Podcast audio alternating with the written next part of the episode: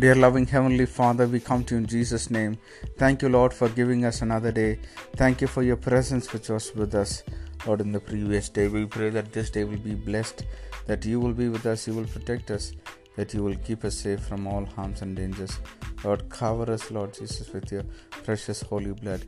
May your anointing rest upon us, Lord. Thank you for the word which you have given to us for today.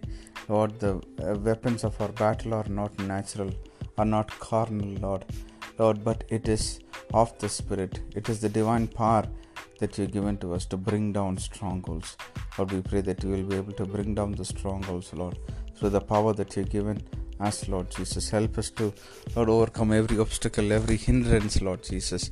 We pray that you will equip us with power from high, Lord Jesus. Anoint us, Lord, and use us for your glory, Lord Jesus.